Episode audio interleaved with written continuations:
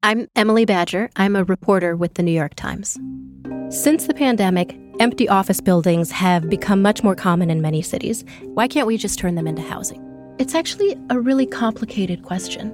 To answer this question, you have to find a developer trying to turn an office building into apartments, ride a rickety elevator to the 30th floor of a construction site to see the interior guts of a building finds an expert in incandescent light bulbs who can explain to you how they fundamentally change office buildings.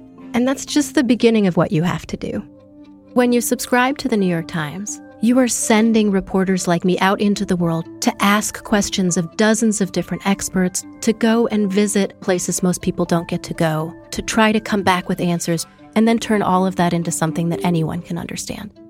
If you'd like to become a subscriber, head to nytimes.com slash subscribe. You need to see the animated floor plans in this piece. From the New York Times, I'm Michael Barbaro. Here's what you need to know today.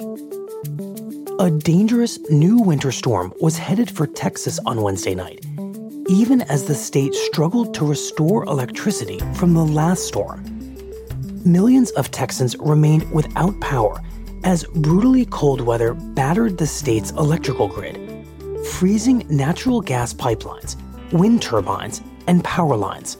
I want to address an issue that some Texans are already beginning to deal with, but many Texans will be having to deal with here in the coming days, and that is the results of busted pipes.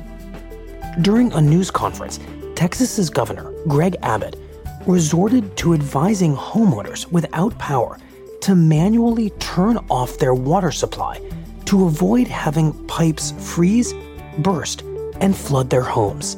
If you are a homeowner, there should be a location, typically outside, maybe near the curbside, where you have the ability to physically turn off the water supply to your house. You can turn it off at the time of your choosing. That's it for today. I'm Michael Barbaro. See you tomorrow.